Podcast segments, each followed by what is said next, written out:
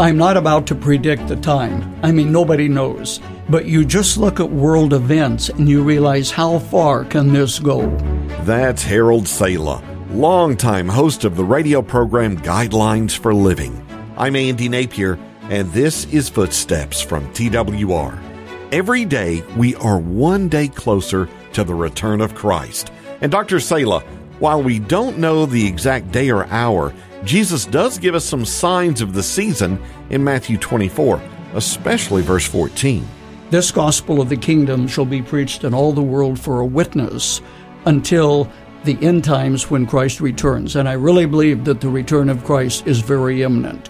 We cannot go on this downhill plunge toward devastation that it seems the world is intent on moving.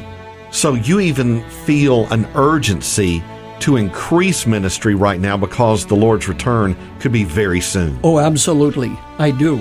I'm not about to predict the time. I mean, nobody knows. But you just look at world events and you realize how far can this go? Surely Jesus must be at the door. This behooves those of us who are sharing the good news to be diligent, to increase our efforts, to do it effectively, but to do it and stop quarreling about non essentials and proclaim the essence of the gospel. When Paul wrote to the Corinthians, he said, I delivered unto you that which I also received. How that Christ died for our sins according to the Scriptures, and he was buried, and he rose again the third day.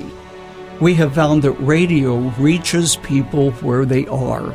You can learn more about the global media work of both Guidelines International and TWR when you go to twr.org slash footsteps.